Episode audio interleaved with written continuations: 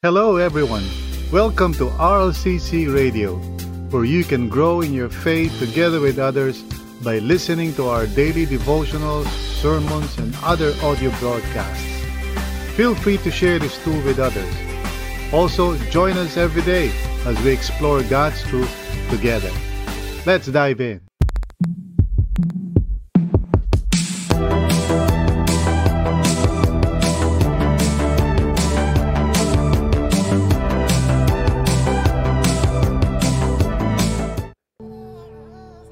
Purihin ang Panginoon once again sa ating uh, opportunity to draw near with the Lord today, to meditate on His Word together. Praise God at uh, tayo ay muli nagkaroon ng ganitong opportunity. So, let's prepare ourselves uh, physically. I-focus natin ang sarili natin sa Panginoon ibaba muna kung ano man yung mga nasikaso, umupo muna tayo sa isang lugar. Let's just focus, no? For a few minutes. Let's breathe in and breathe out, no? Relax ourselves. And just be in uh, an attentive mode before the Lord, no? Praise God. The Lord is uh, with us, so let's pay attention to Him. Let's open our ears, our hearts. Hayaan natin ang mangusap ang Panginoon sa atin right now. So our topic is uh, responding to hurt. Now we all get hurt sometimes, di ba? But how we respond reveals a lot about us and where we are in our spiritual journey. Now tell me if uh, I am right na whenever we are hurt, usually we hurt back. No? Yan ang common natin na uh, response. Pag nasaktan tayo, well, we'll figure out how to equalize the situation. We may not think na that's what we're doing actually. Like, for example, kung tayo ay nagagalit or nagtatampo, umaalis, sumisigaw, ayaw makipag-usap. So matotal, we're still trying to hurt the other person because we got hurt. But those who follow Jesus are instructed to get rid of that trigger response. No? Kasi trigger response yan eh. Instantaneous. Instinct. And this often becomes a pattern sa behavior natin, no? Parang without thinking, when somebody hurts you, maybe he or she says something or does something, and pag naramdaman mo yung hurt, immediately would you would react without thinking. So the Lord Jesus is teaching us something dito sa passage natin today. He wants us to be gracious to apply grace when we are hurt. And we need to understand why, no? So today we want to reflect on Luke 6, 37 to 42 para maunawaan natin kung bakit uh, nais ng Panginoon that we get rid of yung typical nating uh, response yung tayo ay uh, nagre-react na kapag na-hurt tayo to something else, to being gracious, to being kind and forgiving. So basahin natin yan, no? Verse 37. Do not judge and you will not be judged. Do not condemn and you will not be condemned. Forgive and you will be forgiven. Give and it will be given to you. A good measure, pressed down, shaken together, and running over will be poured into your lap. For with the measure you use, it will be measured to you. He told them this parable. He also told them this parable. Can a blind man lead a blind man? Will they not both fall into a pit? A student is not above his teacher, but everyone who is fully trained will be like his teacher. Why do you look at the speck of sawdust in your brother's eye and pay no attention to the plank in your own eye? How can you say to your brother, Brother, let me take the speck out of your eye, when you yourself fail to see the plank in your own eye? You hypocrite! First take the plank out of your eye, and then you will see clearly to remove the speck from your brother's eye. This is the word of the Lord. So tayo po ay manalangin. Father in heaven, maraming salamat uh, for this time, for our morning Devo. Thank you that you are with us and you have called us here, this online place of grace, to listen, Lord, to your word. Holy Spirit, speak to us, Panginoon, and guide us. By your grace, help us to understand your word and may the word of the Lord dwell richly in our hearts to renew us and transform us by your grace.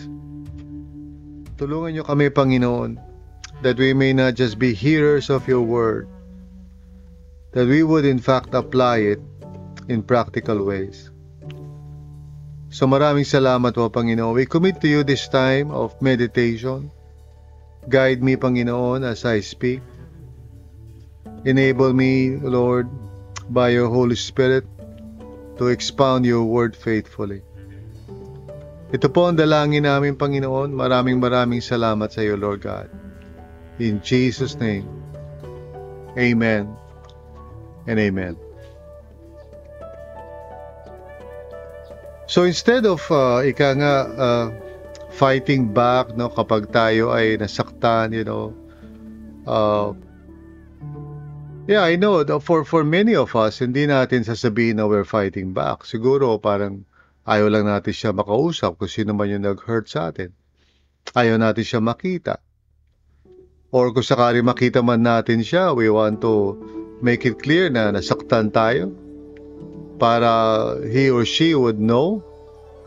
So we won't call it fighting back, but pero suma total, it's the same thing uh, we are responding in ways that are not consistent with uh, what it means to be a follower of Christ. So today we want to learn how to respond to hurt, no? In a gracious way. So why should we be gracious toward those who hurt us? Yan ang question natin. Why should we be uh, uh, applying grace pag tayo ay nasaktan? Well, there are three reasons according to Jesus dito sa kanyang Sermon on the Plain. The first one is uh, really very very clear. Sabi, sabi niya in essence na we will be treated the same way by God. Kung paano natin treat ang ibang tao, lalo na yung mga nakakasakit sa atin, will be the same way that we will be treated because we also sin. Nagkakamali rin tayo. And so when we look at verse 37 and 38, we discover this principle. So basahin natin. Do not judge, sabi ni Jesus, and you will not be judged. Now, of course, it doesn't mean na, you know, absolutely that we will never, you know, judge in in the parang universal sense. Kasi to judge is really to discriminate, you know, something, you know, or to make a distinction. Yun talaga ibig sabihin ng judge in the Bible. You know, when you say that something is black, it's not white, you know, or something, it's left or right. So you make a distinction.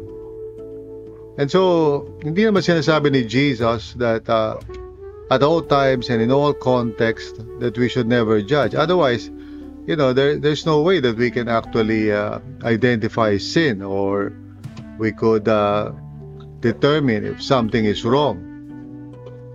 Now, what he's saying dito na do not judge is in relation, of course, sa mga tao na nagkakamali sa atin o nagkakasala sa atin. And especially in view of what he said earlier when he was teaching about a higher kind of love. So sabi niya, do not judge and you will not be judged. So do not, in other words, do not judge so so quickly and so parang jumping into the conclusion na yung tao ay mali, you know.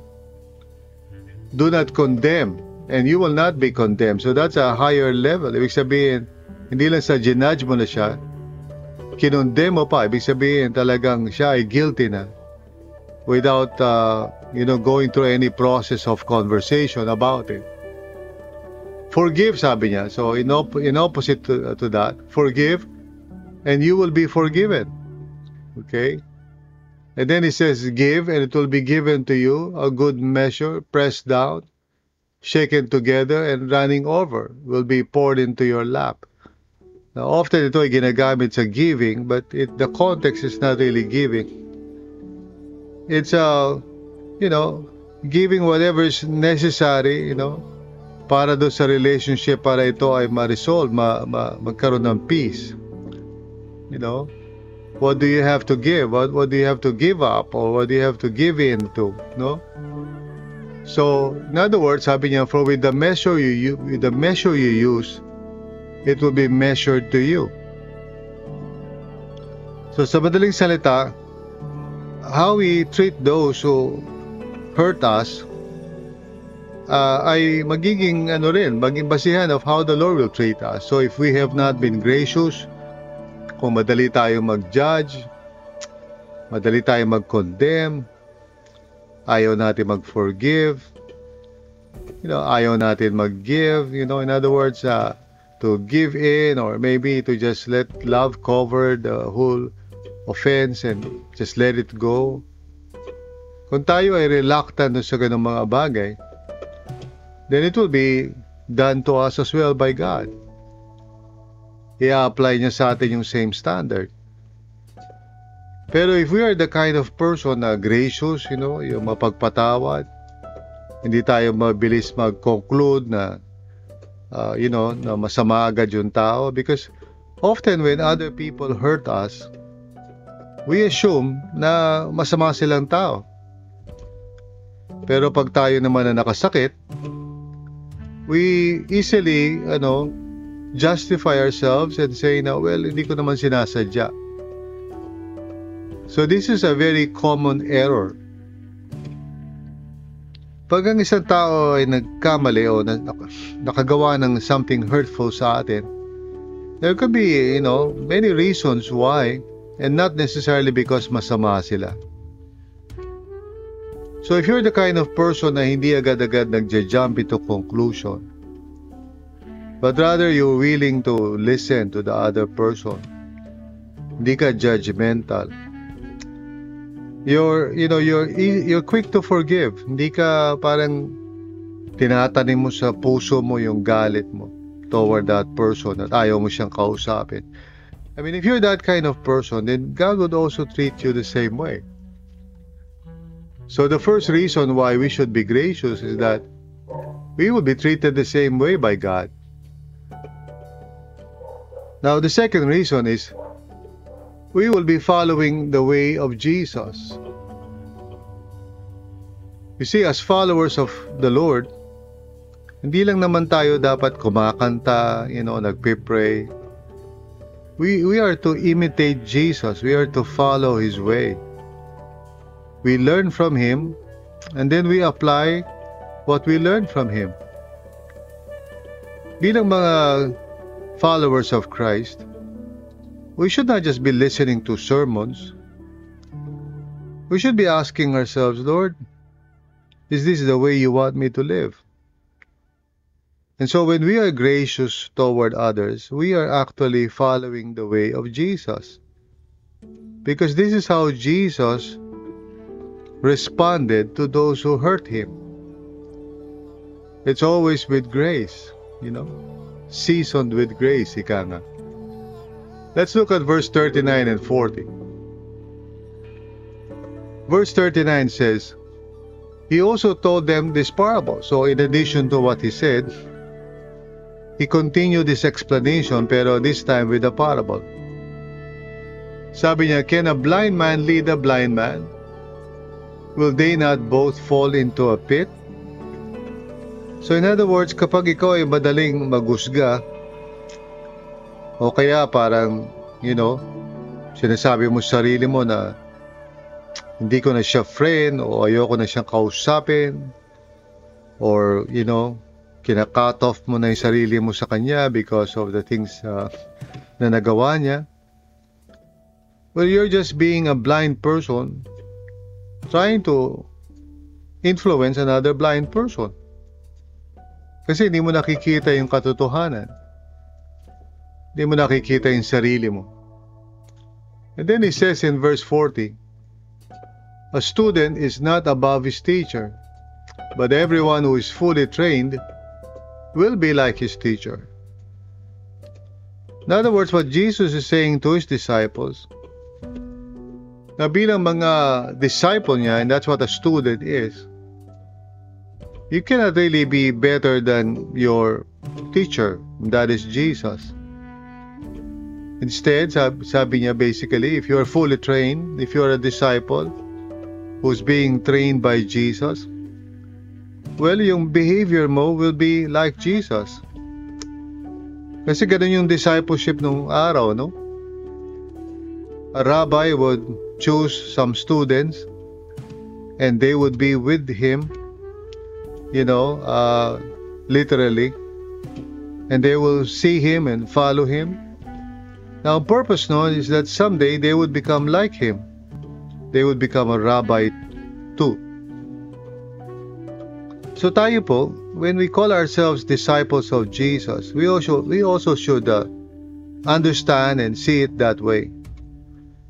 Kaya nga we are tested eh. Kapag may nang hurt sa atin, our discipleship is tested. Kamusta na ba yung journey natin? During the time na parang nasusubukan tayo. You see, being a disciple of Jesus is not seen by our regular Sunday worship and all of that. It is seen when we are tested. Lalong-lalo na relationally. Kapag may problem sa relationships, your discipleship level is revealed. So, we will be following the way of Jesus. And last but not the least, we will be effective in helping others. Mas makakatulong tayo kapag gracious tayo sa mga tao.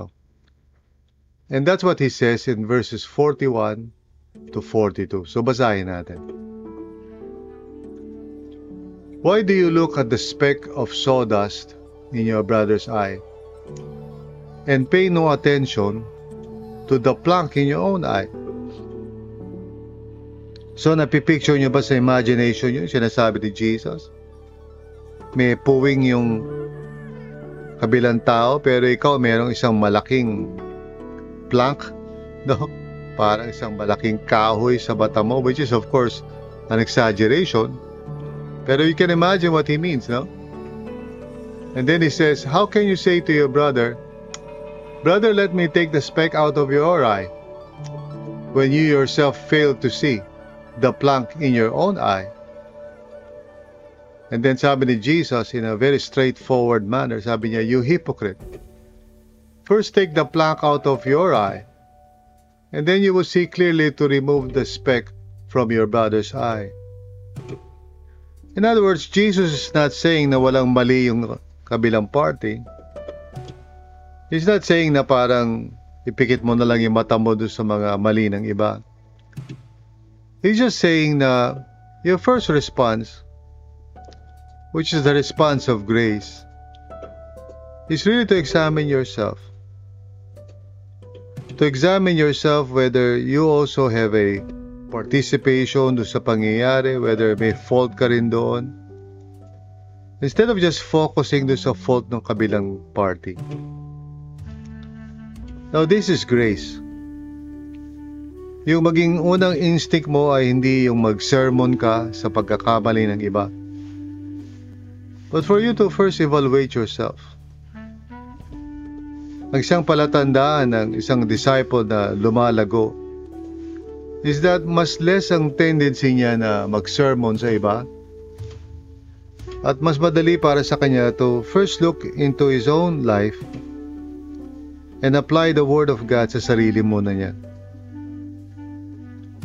Now, I often encounter this lalo na in Bible studies or small groups.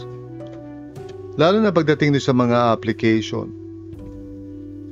There are people na quickly they would, you know, sermonize or whatever and, you know, sasabihin nila, ito yung mga mali ng mga tao, ganyan, ganyan. But they will never talk about themselves.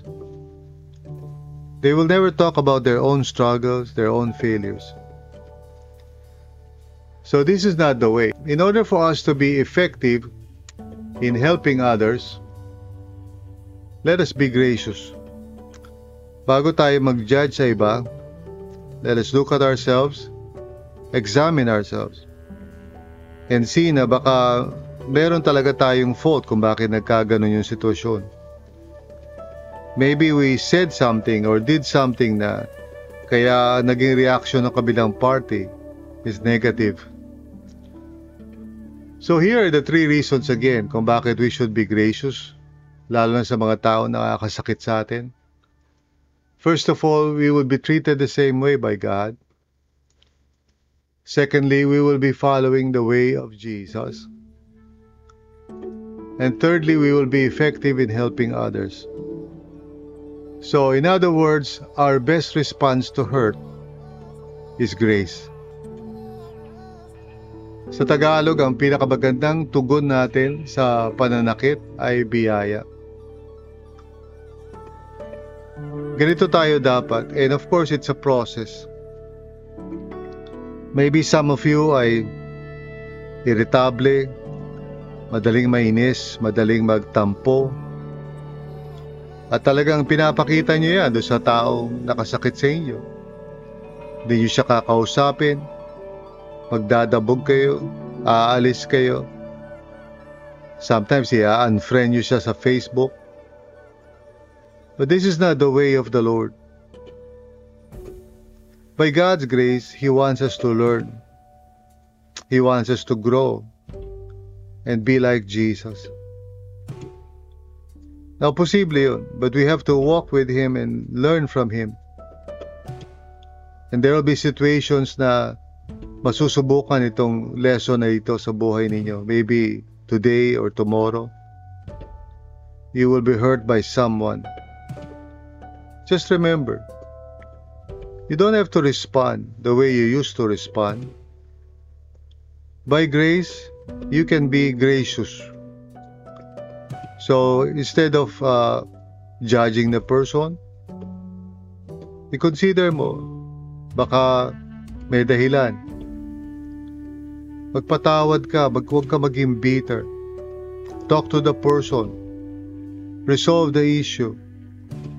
Be like Jesus. You know? Don't be like a blind person leading the blind. Kung gusto mo siyang matulungan, kung meron siyang pagkakamali, Start with yourself. Evaluate yourself before you criticize the other person. And when you talk to the person, tapos you begin with your own faults, the person would be more open to listen. Kailangan po sa relationships makita ang level ng ating discipleship. Purihin ang Panginoon. So tayo po ay uh, manalangin. Dear Lord, maraming maraming salamat for challenging us and reminding us na bilang followers of Christ, totoo nga Panginoon na pag kami na-offend, nasasaktan, we sometimes react or respond in the most natural way. We hurt back in so many different ways na minsan hindi obvious that we are hurting back. Pero in reality, we are. Lord, I pray for all of us, Panginoon, that we may grow in our discipleship Today we, we have seen, Panginoon, na this is not the way you want us to respond. So Lord, tulungan niyo po kami. Change us, O Lord. Deliver us from our tendencies na magusga, na mag-criticize, na maghanap ng fault sa iba without looking at ourselves. Tulungan niyo po kami to live a life of love, Lord. Katulad ni Jesus. Na hindi madali na agad-agad magko-conclude na masama yung ibang tao. Lord, remind us na when we are hurt, there could be a number of reasons why it happened. And help us, O Lord, to be humble enough to admit na most of the time, meron kaming kinalaman doon. May participation kami. We have, we probably said something or did something. So Lord God, help us to live our lives like you. Reveal to us, O Lord, more and more yung mga false self issues namin na kailangan ma-redeem Set us free, Lord, from our past ano, uh, attitudes and characteristics. Transform us into the image of Christ. We ask, O Lord, for your help because I know that we cannot do this by ourselves. So maraming maraming salamat po And if there's anyone na kailangan namin tulungan din or disciple din para matutunan itong bagay na ito, please help us, give us courage, give us confidence to reach out to them. Bagamat we are also a work in progress, nawa we can help others grow uh, in this area as well. So gamitin mo kami Panginoon uh, lead us to those people na kailangan matutunan nito at bigyan mo kami ng grace na i-share sa kanila yung mga natutunan namin with humility, Lord, because we are not yet perfect. So maraming salamat po, Panginoon. Thank you for your grace and for this morning Devo. We praise you in Jesus' name. Amen and amen. Thank you for listening to this episode. We hope you were encouraged and edified to continue following the Lord and growing in your faith together with others. If this content helped you, consider sharing it with others. Also, if you would like to support this ministry, please visit solo.to slash rlccphil. That's solo.to slash rlccphil. See you again.